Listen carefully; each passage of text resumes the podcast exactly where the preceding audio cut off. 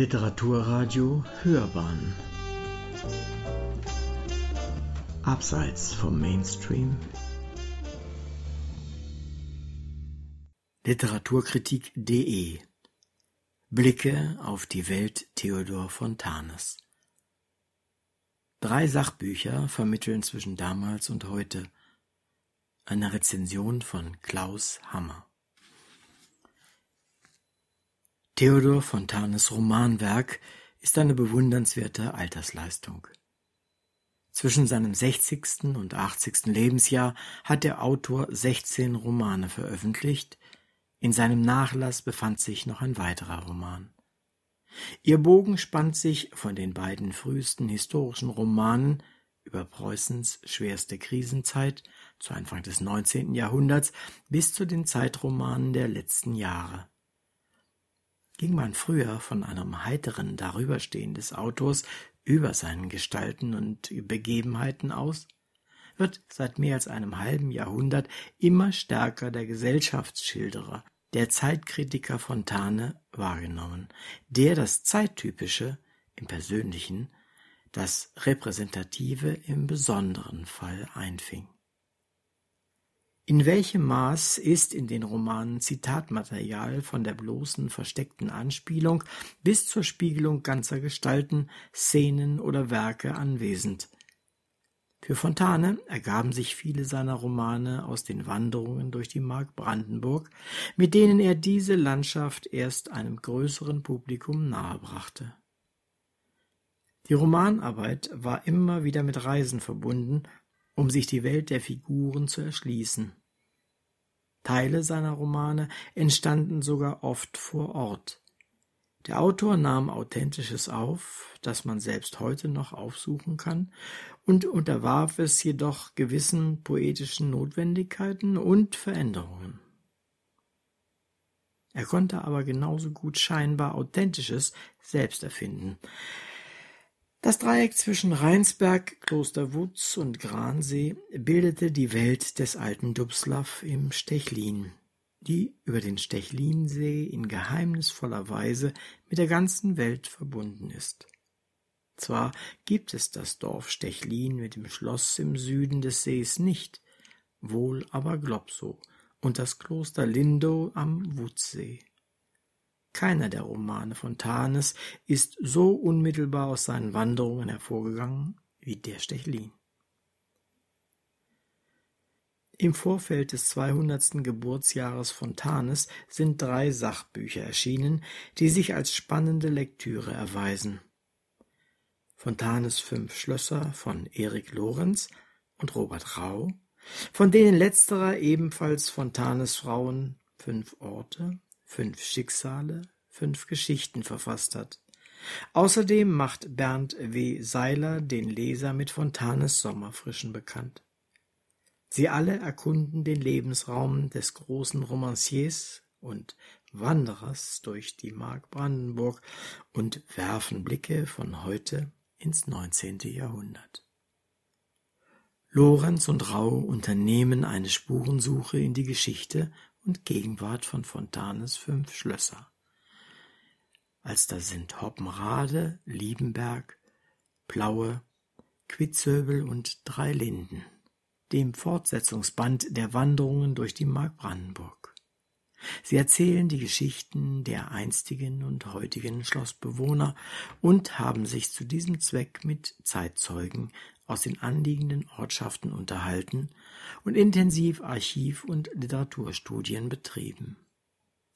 Gewissermaßen haben sie 130 Jahre nach dem Erscheinen von Fontanes Fünf Schlösser die Arbeit des großen märkischen Chronisten des 19. Jahrhunderts fortgesetzt und dessen Erkenntnisse auf den neuesten Stand gebracht im Netzwerk dieser Schlösser ist eine ganze Kulturgeschichte des Märkischen Landes entstanden, eine Montage aus Reportagen, Reiseberichten, Feuilletonbeschreibungen, Gesprächen, Geschichten und Geschichtsstudien mit subjektiven Einschätzungen, die zum Disput anregen. Die Autoren bezeichnen die fünf Schlösser als Parabel für die Vergänglichkeit der Dinge, eine Parabel ohne Melancholie. Denn diese faszinieren noch heute durch morbiden Charme oder neuen Glanz. Von drei Linden ist zwar nicht mehr als der Name und die Erinnerung geblieben, aber die Autoren lassen es so anschaulich wiedererstehen, dass sich auch in diesem Fall ein Besuch lohnen würde.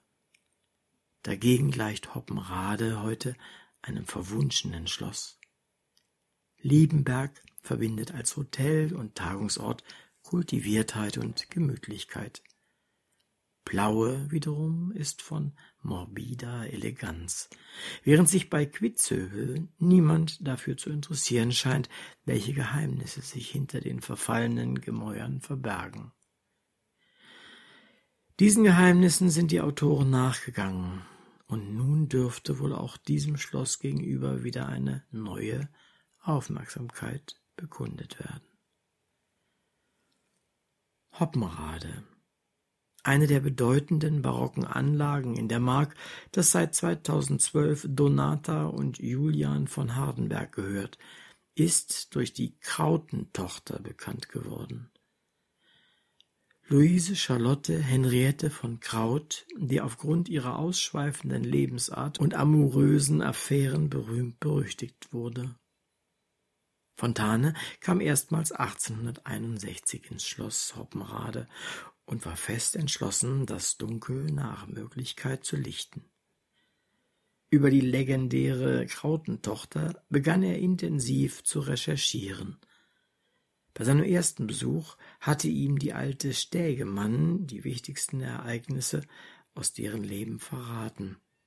Drei Ehen, ein Duell und zudem noch eine Entführung.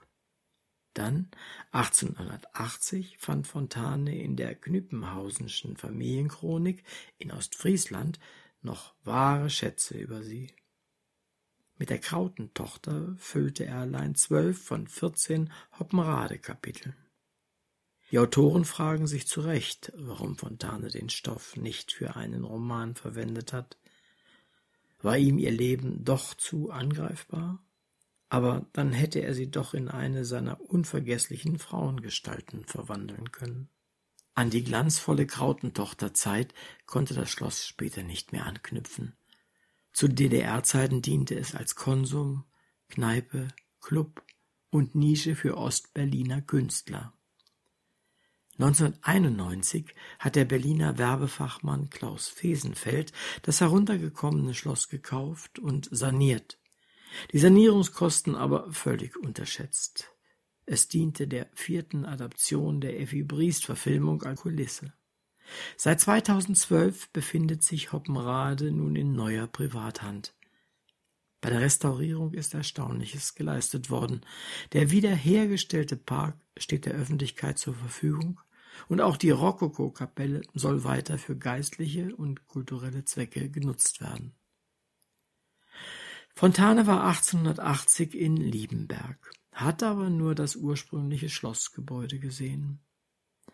Denn das im historischen Stil erweiterte Schlossensemble wurde erst um 1900 von Philipp Graf zu Eulenberg vollendet, schreiben die Autoren. Doch für die Publikation von Freundesbriefen verweigerte der inzwischen schwer erkrankte Eulenburg Fontane die Zustimmung. Die Basis für die landwirtschaftliche Nutzung der Umgebung ist seit dem 17. Jahrhundert dem klevischen Oberjagdmeister Jobst Gerhard von und zu Hertefeld zu verdanken, den Fontane in Fünf Schlösser als epochemachend für die Kulturgeschichte der Mark beschreibt. Dem Urgroßvater Philipps, Friedrich Leopold von Hertefeld, widmete Fontane im selben Text ein umfangreiches Kapitel. Der bekannteste Liebenberger Schlossherr, eben jener Fürst zu Eulenburg und Hertefeld, war Diplomat und enger Vertrauter Kaiser Wilhelms II. In den Liebenberger Wäldern gingen sie gemeinsam auf Jagd. Um beide versammelte sich die Liebenberger Tafelrunde, ein Freundeskreis preußischer Aristokraten, bis Eulenburg Opfer einer Kampagne des monarchiefeindlichen Journalisten Maximilian Harden wurde, der ihn der Homosexualität bezichtigte. Fontane, der 1898 verstarb, hat die Harden Eulenburg-Affäre nicht mehr miterlebt. Nicht nur Eulenburg war durch diese Affäre geächtet und isoliert worden. Die Autoren gehen sogar Spekulationen nach, dass es wohl den Ersten Weltkrieg nicht gegeben hätte, wenn Eulenburg noch in der Gunst des Kaisers gestanden hätte. In der NS-Zeit kam Reichsluftfahrtminister Hermann Göring als Gast zum Jagen hierher. Libertas Schulze-Beusen, die Enkelin Eulenburgs, heiratete 1936 in der Schlosskirche den regimekritischen Harro Schulze-Beusen. Um das Ehepaar bildete sich ein Freundeskreis, der politischen Widerstand leistete und der von der Gestapo als Rote Kapelle observiert wurde. 1942 wurden beide von den Nazis hingerichtet. In der Schlosskapelle, die 1994 in Libertaskapelle umbenannt wurde, wird heute an die mutige Frau erinnert.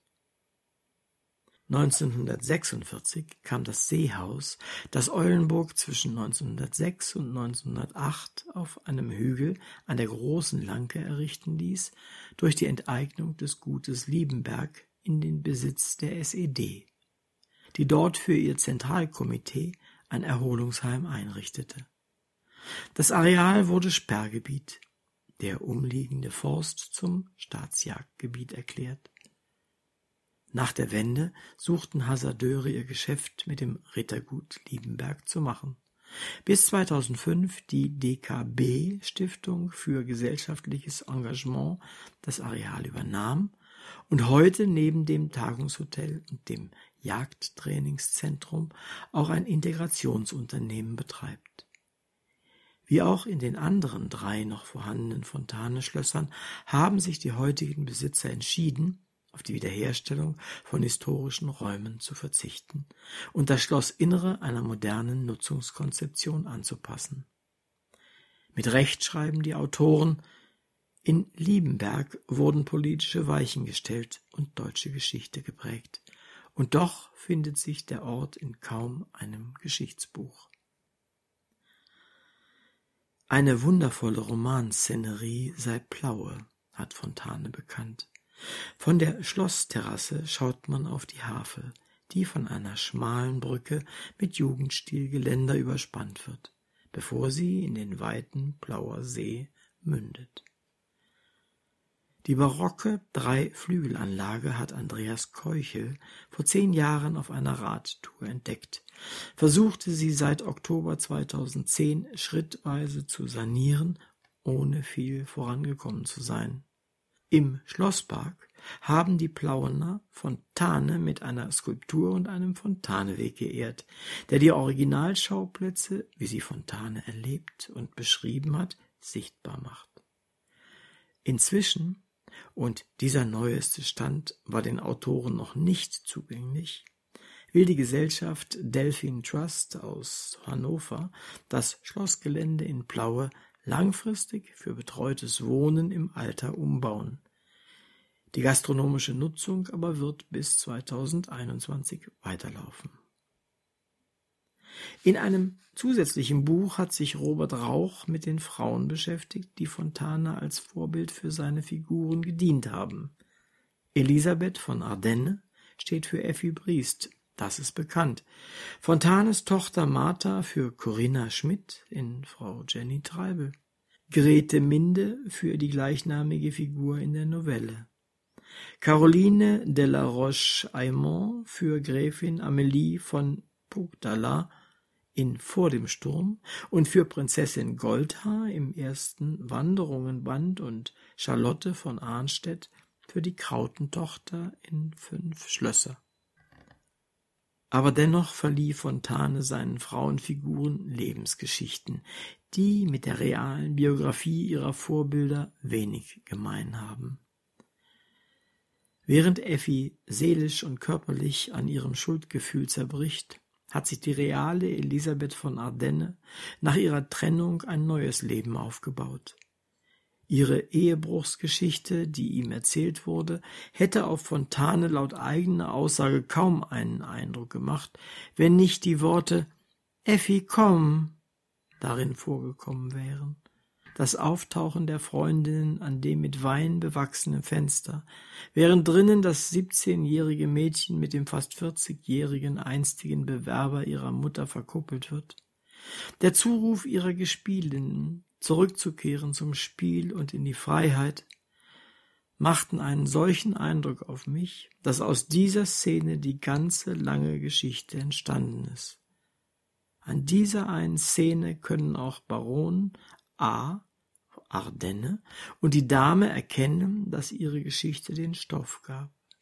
Aber eben nicht in der Einfühlung in fremde Lebensschicksale, sondern in der Bewältigung der Umgestaltung des ihm zugetragenen Stoffes besteht die phänomenale Leistung Fontanes, so dass daraus, wie Thomas Mann 1939 über Effi Briest schrieb, eines der hochdifferenzierten Alterswerke entstand. Ein Meisterwerk, das ins Europäische reicht. Denn wer ist verantwortlich für den tödlichen Ausgang von Effis Leben? Die Gesellschaft erweist sich bei Fontane als eine unbarmherzige Macht, die sich in jedem Recht der ihren Gesetzen zuwiderhandelt. Es geht Rau nun aber weniger darum, den Vorbildcharakter authentischer Personen für die fiktiven Figuren Fontanes herauszuarbeiten, Unterschiede und Ähnlichkeiten zu benennen, sondern er will vor allem die Biografien der authentischen Personen darstellen. Dabei bedient er sich ähnlicher Verfahrensweisen wie in Fontanes Schlösser einer vieldimensionalen Erzählperspektive. Die heutige Begegnungen, Gespräche mit Zeitgenossen, mit Nachfahren, Lokalhistorikern, Quellenstudien, wissenschaftliche Untersuchungen und eigene Auffassungen einschließt, die nicht immer zu einem abgeschlossenen Ergebnis kommen müssen. War Martha Fontanes Schicksal als ewige Tochter und gesundheitlich leidende Frau vorgezeichnet? Oder hätte es für sie Alternativen gegeben? Hat sie in Waren an der Müritz 1917 tatsächlich Selbstmord begangen? Oder war ihr Tod ein Unfall? Dazu rau? Aber vielleicht reicht die Gewissheit, dass es die eine Wahrheit nicht gibt, dass Fragen offen bleiben können. Oder hat Grete Minde die Stadt Tangermünde angezündet oder hat sie ihren Mann dazu angestiftet? Was geschah nach ihrer Hinrichtung 1619 mit ihrem Sohn Balthasar? Fontane hat der Grete-Minde-Geschichte eine ganz eigene Version gegeben.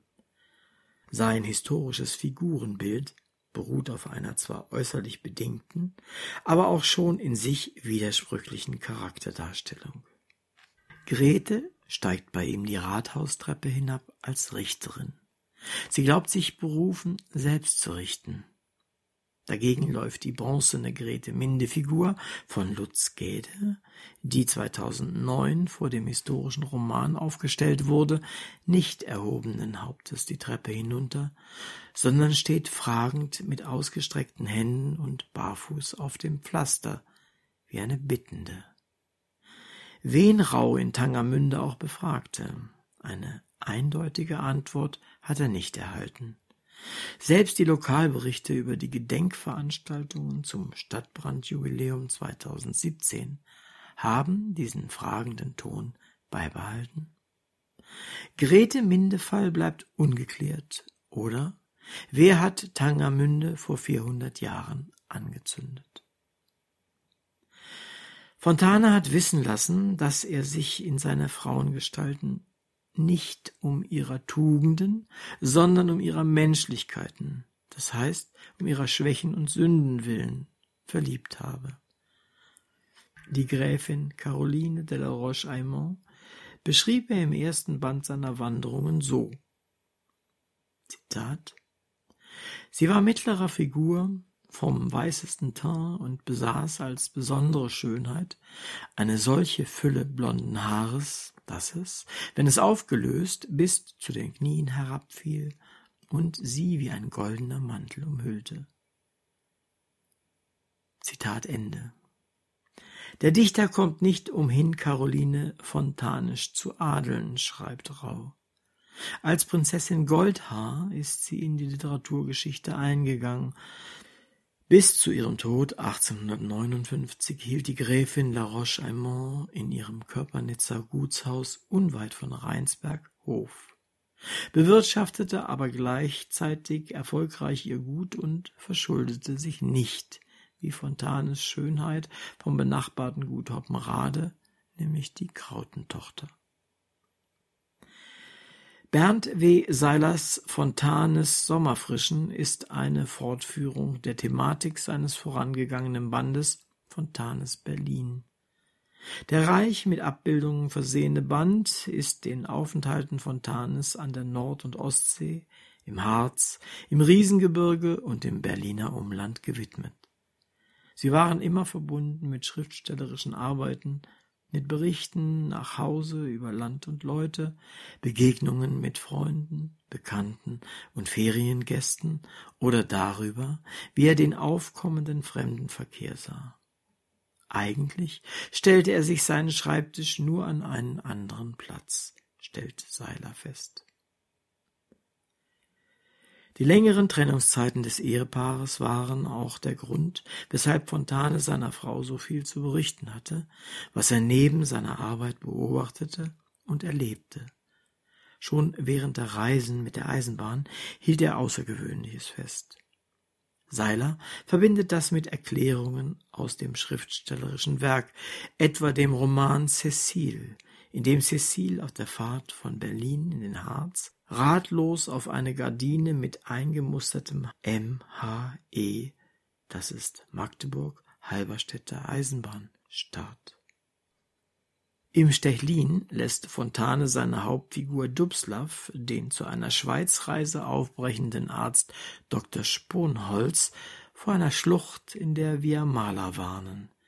Er habe sie auf dem Bild eines ihm unbekannten Malers gesehen, das einen Lindwurm zeigte, der nach einem Menschen schnappt.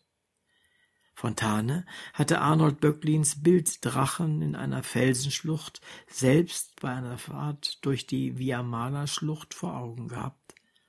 So erfährt man viel Wissenswertes, was Seiler aus den Selbstzeugnissen und dem literarischen Werk des Autors zusammengetragen und mit eigenen Schlüssen versehen hat.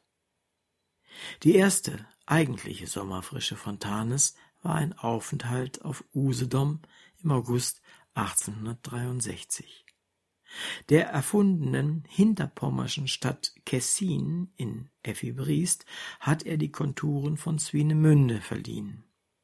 Sieben Jahre vergingen, bis Fontana abermals an die Ostsee fuhr. 1870 kam er mit der Familie nach Warnemünde, 1871 ein weiteres Mal allein. Um sich auf Norderney an einen Grafentisch zu setzen, war er bis an die Grenze seiner finanziellen Möglichkeiten gegangen, aber hier erfuhr er Anerkennung als Schriftsteller. Der Nutzen solcher Aufenthalte für das schriftstellerische Werk kommt in der milieusicheren Schilderung der Verhältnisse in den Adelsfamilien zum Ausdruck. Er selbst gehörte nicht in diese Welt. Im August 1867 besuchte Fontane erstmals den Harz und nahm Aufenthalt im Hotel Zehn Pfund in Thale. Er trat eine große Partie durch das Bodetal nach Treseburg an und sollte 15 Jahre später in Cecil seine Thale-Urlauber genau den umgekehrten Weg nehmen lassen. Im August 1877 ließ ihn ein abermaliger Aufenthalt in Thale und im Hotel Zehn Pfund an seinem ersten Roman Vor dem Sturm arbeiten. 1879 beschäftigte ihn in Werningerode die Ellernklipp-Geschichte. Wie viele Wegpunkte hat er auf eigenen Wanderungen erkundet? Was hat er erfunden? Welche Begegnungen und Beobachtungen hat er verwertet und welche nicht? Viele Gespräche in seinen Romanen sind Wunschbilder guter Geselligkeit, schreibt Seiler. Beispiele für ein Umgangsverhalten, wie er es tatsächlich nur selten antraf. Seine Welt waren nicht nur die Hotel- und Ausflugsszenen, sondern die kleinen Pensionen und Privatzimmer, wie ihm die kleinen Leute begegneten. Fontane projizierte eben nicht einfach verschiedene Gesellschaftsschichten oder deren Repräsentanten auf eine einheitliche Erzählebene, sondern übertrug die gesellschaftliche Schichtung in die Erzählstruktur. Er formte aus seinem Material das gesellschaftliche Gefüge seiner Epoche nach. Im Mai 1884 begab sich Fontane nach Hankels Ablage an der Dame, um mit dem Liebes- und Eheroman Irrungen, Wirrungen weiterzukommen. Viele Einzelheiten und Begebenheiten werden in die gebrochene Idyllik jener Gärtnerei am Stadtrand des Romanes übernommen. Als er wieder einen Rückzugsort in der Nähe von Berlin für sich suchte, entdeckte er Rüdersdorf und schrieb hier das Kapitel Quitzövel für fünf Schlösser. 1897 schloss er am Tollensesee bei Neubrandenburg den Stechlin ab, den die Zeitschrift über Land und Meer zum Vorabdruck übernahm. Zehnmal hielt sich Fontane im Riesengebirge auf. Seiler gibt detaillierte Beschreibungen der Örtlichkeiten und ihren Bezug zum Autor und dessen Werk. Und immer wird der Vergleich mit heute gesucht. Was ist aus den Orten geworden, in denen sich Fontane aufgehalten hat? Welche Veränderungen haben sie erlebt? Welchen Zwecken dienen sie inzwischen? Oder handelt es sich nunmehr um ruinöse Bauwerke? 1872 kam Fontane in Krummhübel an den Stoff des Quid-Romans, der Rechenschaft über die vielfachen Brechungen einer Lebensform nach neuen Mustern ablegt. Hier fand er auch einen neuen Gesprächspartner und Freund, Georg Friedländer, mit dem er sich bis an sein Lebensende austauschen sollte mit den Poggenpools, die die Gesprächs-, Bild- und Anspielungskunst Fontanes abermals zur vollen Entfaltung bringen, nahm er noch einmal neben Berlin das Riesengebirge in den Blick. Nirgendwo hat er sich in fremde Lebensverhältnisse so tief eingefühlt wie bei seinen Aufenthalten im Hirschberger Tal. Ob in Bad Kissingen oder Bayreuth, in Dresden und am Weißen Hirsch oder in Karlsbad.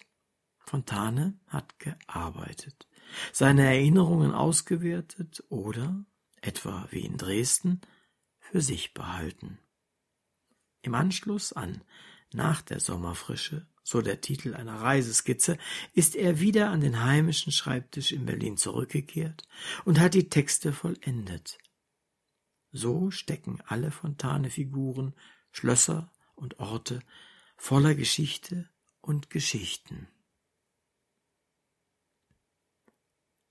Sie hörten Literaturkritik.de Blicke auf die Welt Theodor Fontanes.